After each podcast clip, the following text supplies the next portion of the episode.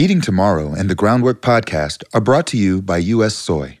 The farmers and partners at U.S. Soy are exploring the complex problems and innovative solutions of an interconnected world. Ants won't ruin your picnic. Not with PicNet, the ant trap picnic blanket.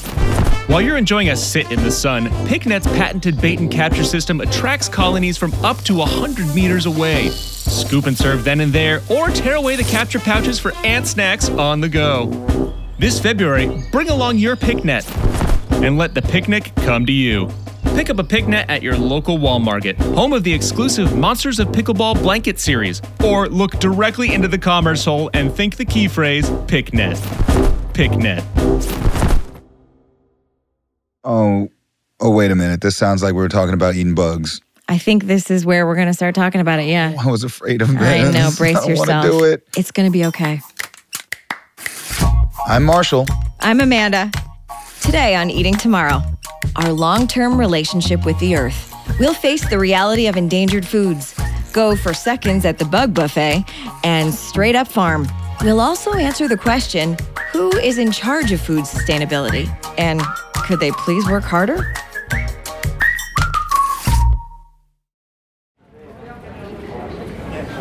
In the not so distant future, Flurbert's neighborhood market still has the best selection of food at the friendliest of prices. Customers and employees see each other as neighbors. Heck, folks have been known to shop there twice a day just for a little socializing.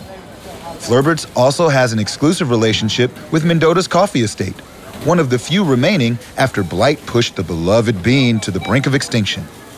Periodically, and without warning, Flurbert's will announce A limited supply of coffee beans are now available in the produce aisle. Limit two bags per customer. First come, first served. and the trampling begins.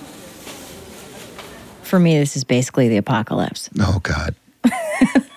what do we do without coffee? I don't know what I would do without it. It's gonna it would be a problem. Brace myself. All right. We take for granted that staples of our North American diet, things like potatoes, coffee, and avocados are abundant. Supermarkets are overflowing with them, and it's hard to imagine life without them. But we're gonna, because those foods, plus things like cacao, chickpeas, and wine grapes, wine grapes, all are endangered and one environmental change away from disappearing from your daily routine. For instance, there's really only one commonly enjoyed species of coffee plant, and that one happens to be kind of finicky about climate change and fungal outbreaks. Oh, boy. Well, one of the core issues to consider is our increasing dependence upon fewer and fewer caloric sources. It might seem like we have food diversity because of access to 50 flavors of breakfast cereal, but they're all derived from basically the same ingredients just three crops rice, wheat, and corn account for 50% of the calories consumed by humans. You get to 75% of the calories when you add in potatoes, sugar, barley, palm oil, and our good friend the soybean. There's this movement called Slow Food that has a project called Ark of Taste that identifies delicious and endangered foods worthy of cultural preservation. Groundnut cakes from South Carolina, Piki bread from the Hopi, kolache from Czech immigrants, stuff from all over the world. All these foods carry forward stories, not just of agriculture, but of the people who made them. The Ark of Taste accepts nominations, by the way, if you want to make sure the floods of time don't wash away something particularly yummy. Uh, let's hope they have two of every meal on that ark. Other groups like the Heirloom Collard Project deep dive on their particularly leafy greens, which in this case are a special part of American food culture. And the culture's the point, right?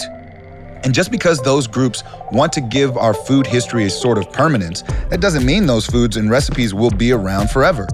Like, what if our Earth no longer produces the ingredients?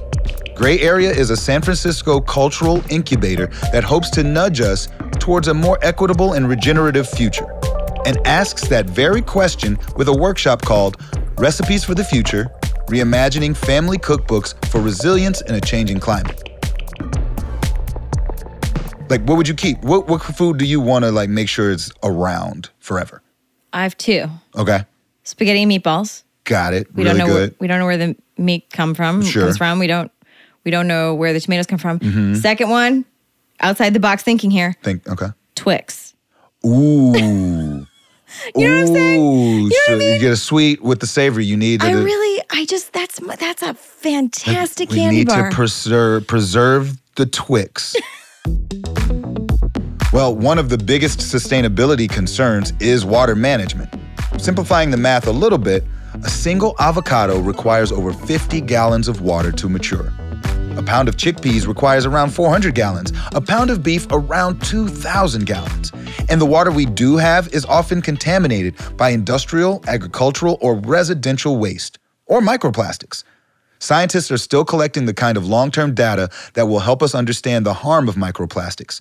But they do know some harmful pathogens can stick to them as they make their way through our water systems.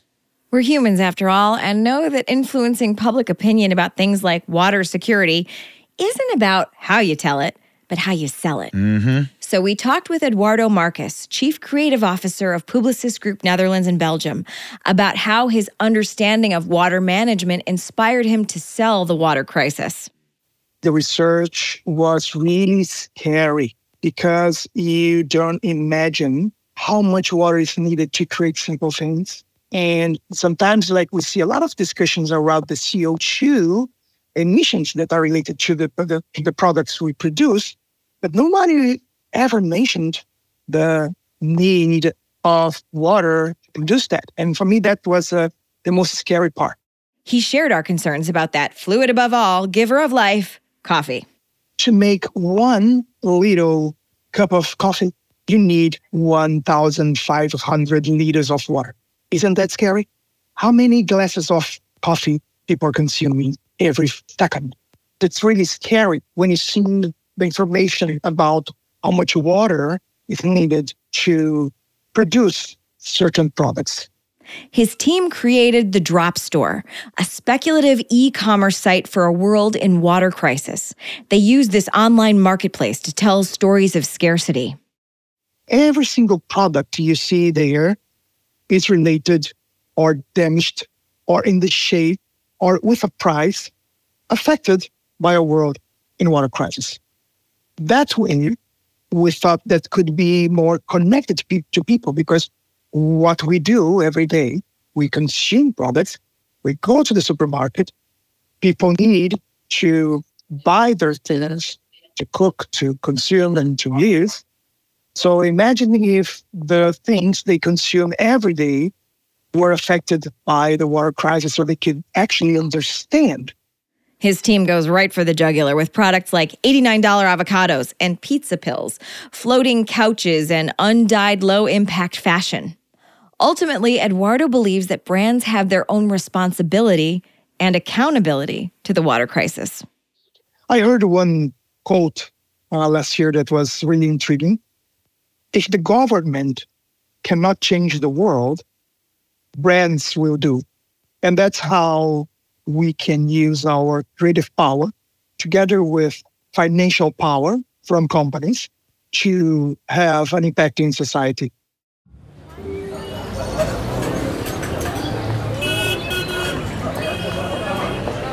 Springtime in the city revives al fresco dining, even as the leaves are a week away from their optimal shade producing potential. This afternoon straddles warm and cool, compelling a confused but stylish mix of bare shoulders and light sweaters, outfits freed from their back closet prisons. It would, under other circumstances, be perfect for people watching. But the only people you're watching is Mario. You're not my type good looking server. You grab his attention with a look that says, I'm not needy, I swear. But also, please come over here right now. He does, but before he can open his perfect mouth to say something charming, probably, you gesture to the plate in front of you. You say, Mario, was it? Knowing full well it is.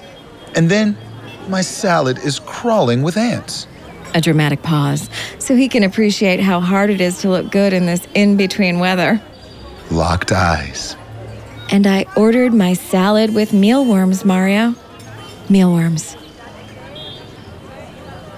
Critical to a healthy food future is sustainable sourcing. As resource scarcity or the climate affect some food sources, others actually thrive. For instance, as ocean temperatures rise, so do the numbers of antioxidant and protein rich jellyfish, already popular in some Asian cuisines. And time and time again, insects pop up in our research. There's probably one popping up in your shirt right now. Eating bugs goes way back. The Bible's book of Leviticus even gives you a list of do's and don'ts, as it tends to, and is gaining traction based on undeniable nutrition and the sheer abundance of these guys. Insects account for two thirds of all known species on the planet, are the largest class of organisms in the animal kingdom, and a 2018 study estimated the biomass of bugs is 17 times that of humans. More than 2,000 species of insects are already consumed around the world.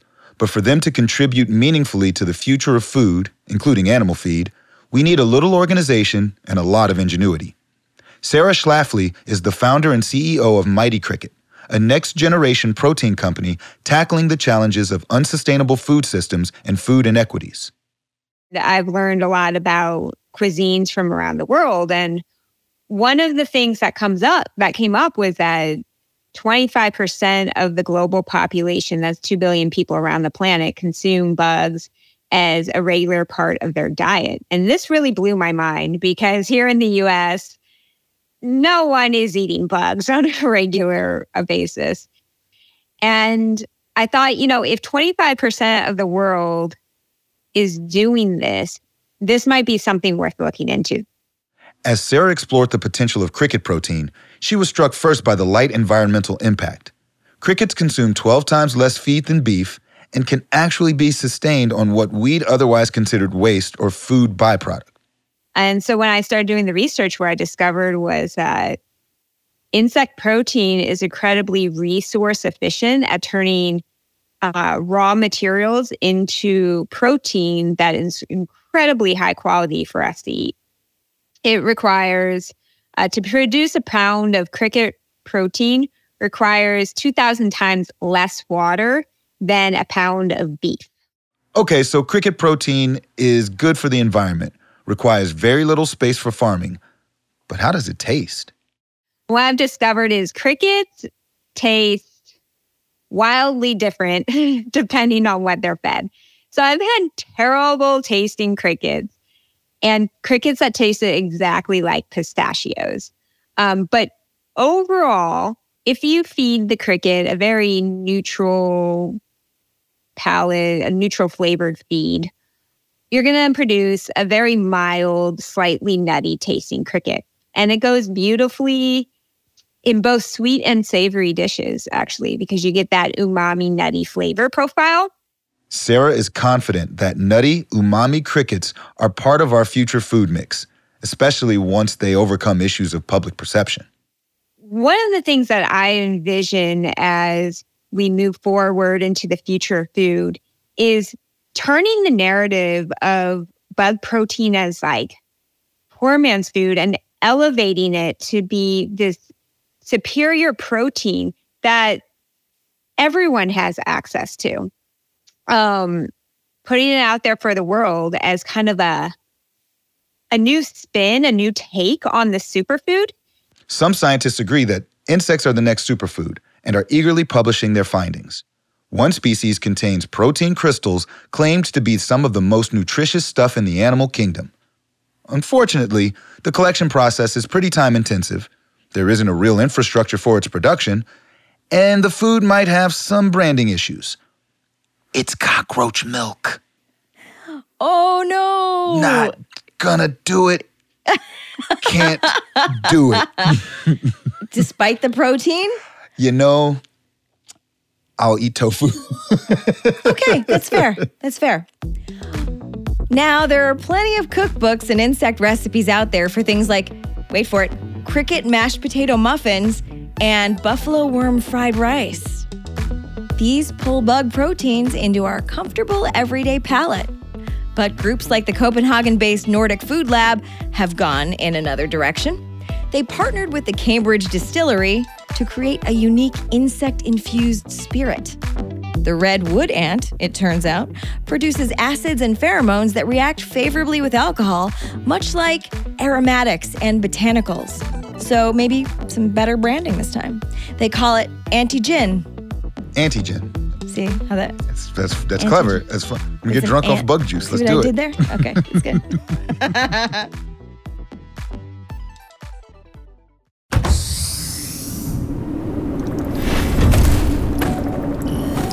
As the doors closed behind them with a hermetic hiss, the eight original inhabitants of Biosphere 2 beheld a paradise of early 1990s engineering.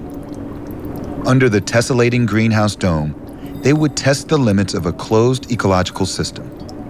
No resources would enter from or exit to the outside world. Rather, the scientists, specialists, and adventurers would recycle everything produced and consumed food and fertilizer, water and waste.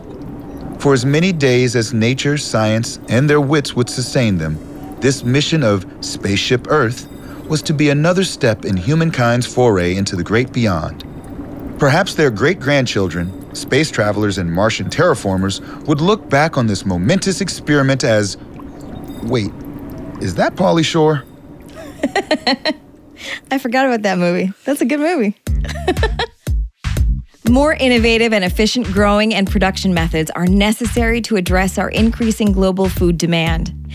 Insect farming can provide some of that mix, as can aquaculture, that's farming seafood, and evolving traditional methods. These are some of the moving parts of what's called a circular food system, a rethinking of how we eat. The circle part implies a low or no waste mindset, where the byproducts are made beneficial, naturally regenerative food sources, and the ways in which humans participate and make choices.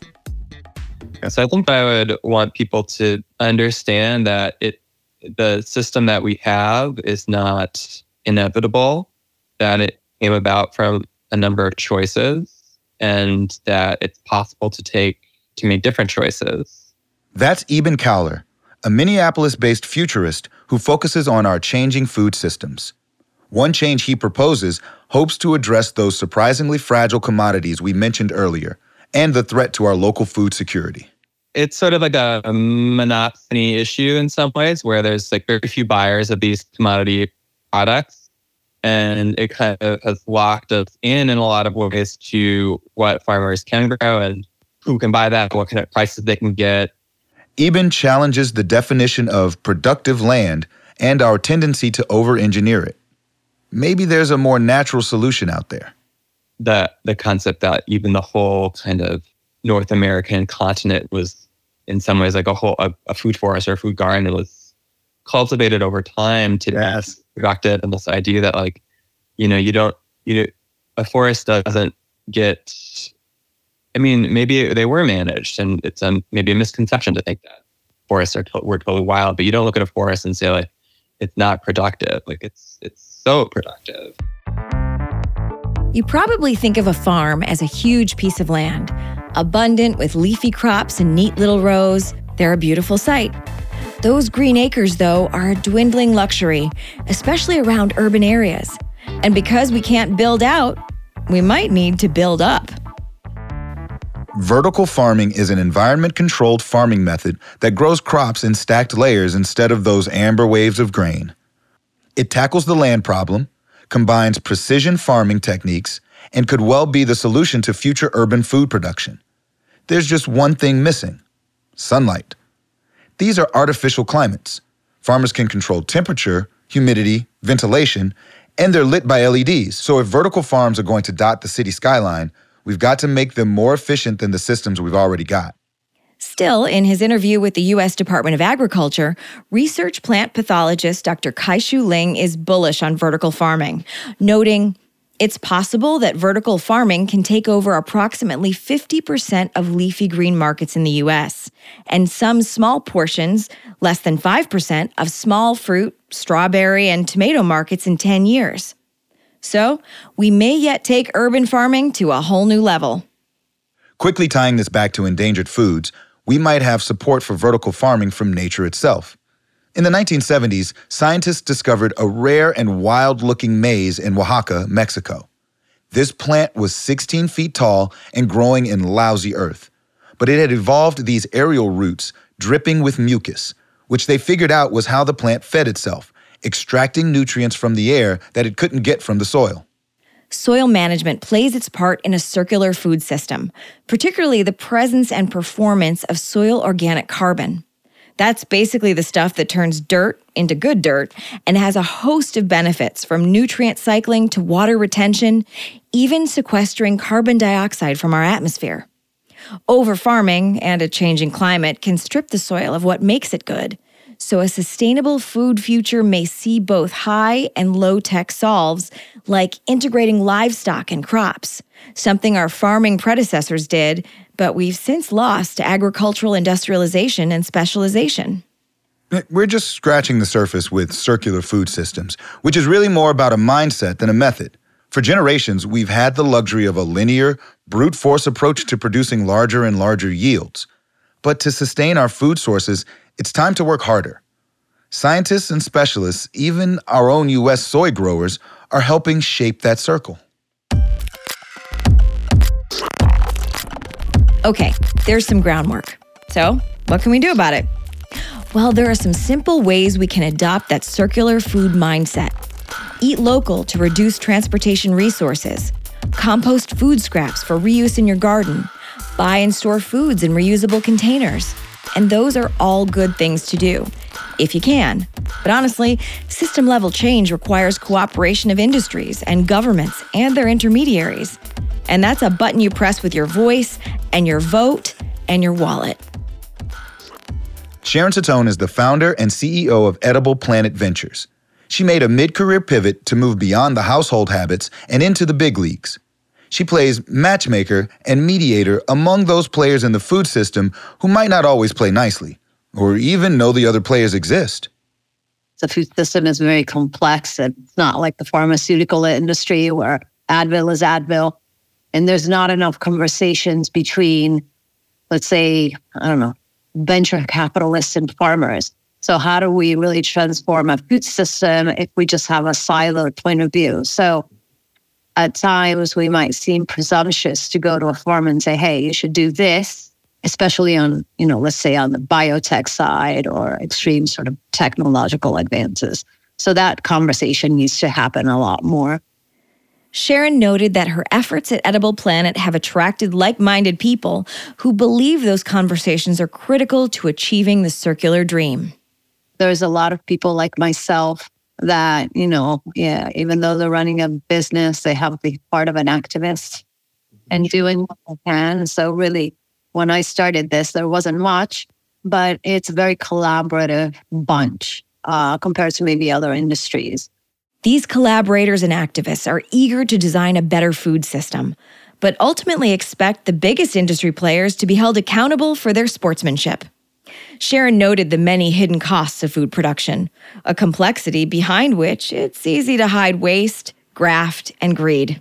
In her preferred food future, so I think uh, there's two things. Uh, one is really the true cost of food. So implement true cost accounting overall, and with that, uh, sort of a carrot and the uh, the stick approach, where you know if you do good, if you're truly transparent and sustainable, and you sort of regenerate our food system, you get incentives, and if you don't, you get super taxed. So yes you can reduce, reuse, recycle, and demand the biggest linear food system offenders do the same. Special thanks to design firm Sharp and Sour, Eduardo Marques, Chief Creative Officer of Publicis Group Netherlands and Belgium, Sarah Schlafly, founder and CEO of Mighty Cricket, Eben Cowler, food futurist, Sharon Cittone, founder and CEO of Edible Planet Ventures.